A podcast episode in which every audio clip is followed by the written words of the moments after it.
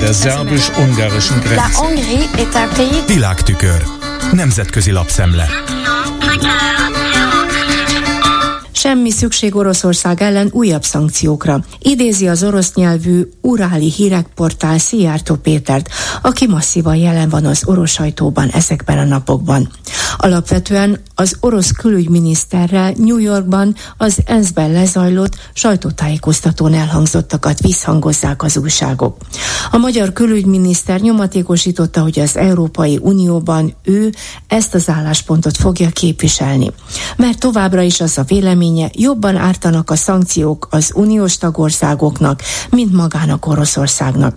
A cikk semmilyen formában nem cáfolja az állítást, csupán összegzi, hogy legutóbb a 11. szankciós csomag elfogadásakor 87 orosz társaság, vállalkozás és mintegy 100 személy ellen hagytak jóvá büntető intézkedéseket.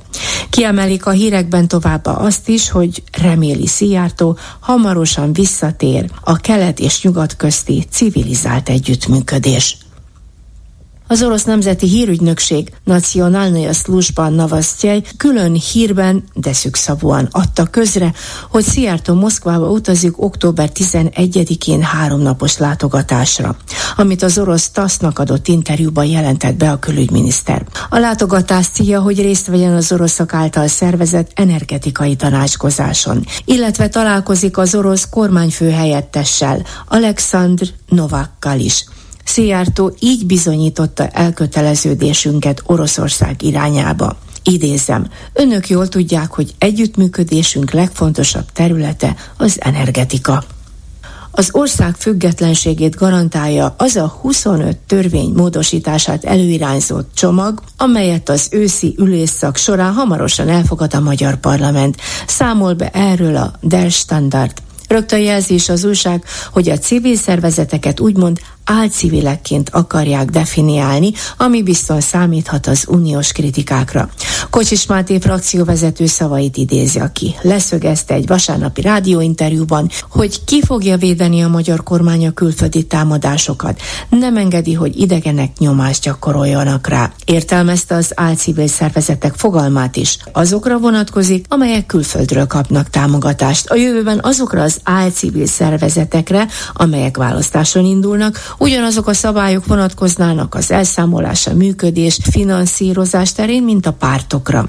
A törvény egyértelműen a baloldali vagy független civil szervezeteket érinti, rájuk lett kitalálva, rájuk lett szabva a törvény, mert hogy az őket finanszírozó külföldi csoportok hatalomhoz akarják juttatni. Annak érdekében, hogy így jussanak gazdasági előnyökhöz Magyarország rovására.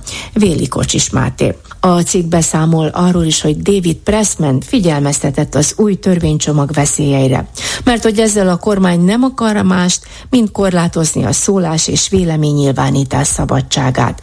Az amerikai nagykövet szinte biztosra veszi, hogy nem fogják benyújtani a törvénycsomagot ebben az eredeti formában a parlamentnek.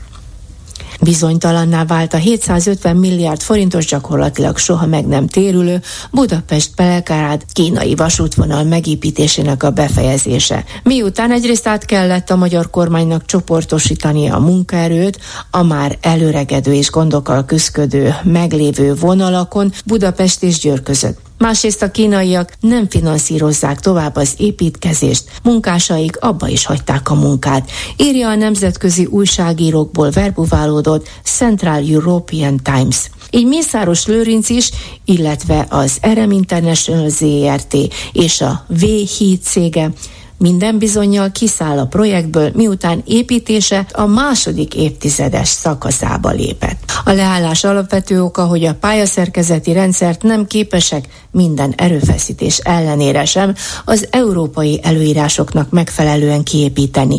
Egyelőre egy magyar és egy cseh cég került a látókörbe, akik együtt talán megoldják a felmerült biztonsági problémákat, de nyilvánvaló, hogy ismét több száz milliárd forintjába kerül ez majd a magyar adófizetőknek. Több volt a támogatója, mint a tiltakozója. A német Strasskirchen városába tervezett akkumulátorgyár megépítésére kiírt referendumnak. Így megépülhet az évi 600 ezer akkumulátor gyártó bázis, amely nagyot lendít majd az amúgy is bajban lévő BMW-n. Olvashatjuk az AFP francia hírügynökség tudósítását. A BMW emellett már gondoskodott arról is, hogy a közelében így Magyarországon is gyártsák az elektromos autókba szükséges akkumulátorokat. S már Németországról és az autóiparról esett szó, most jött a hír, hogy Elon Musk a Berlin melletti úgynevezett Brandenburgi óriás Tesla gyárába 60 siket munkást alkalmaz, méghozzá azokat, akik Ukrajnából menekültek Németországba. Írja saját portáljuk a Tesla Ratti az X-en. A világtükör összeállítását Csányászki Judittól hallották. Der szerbus-ungarischen Grenze. Nemzetközi lapszemlét hallottak.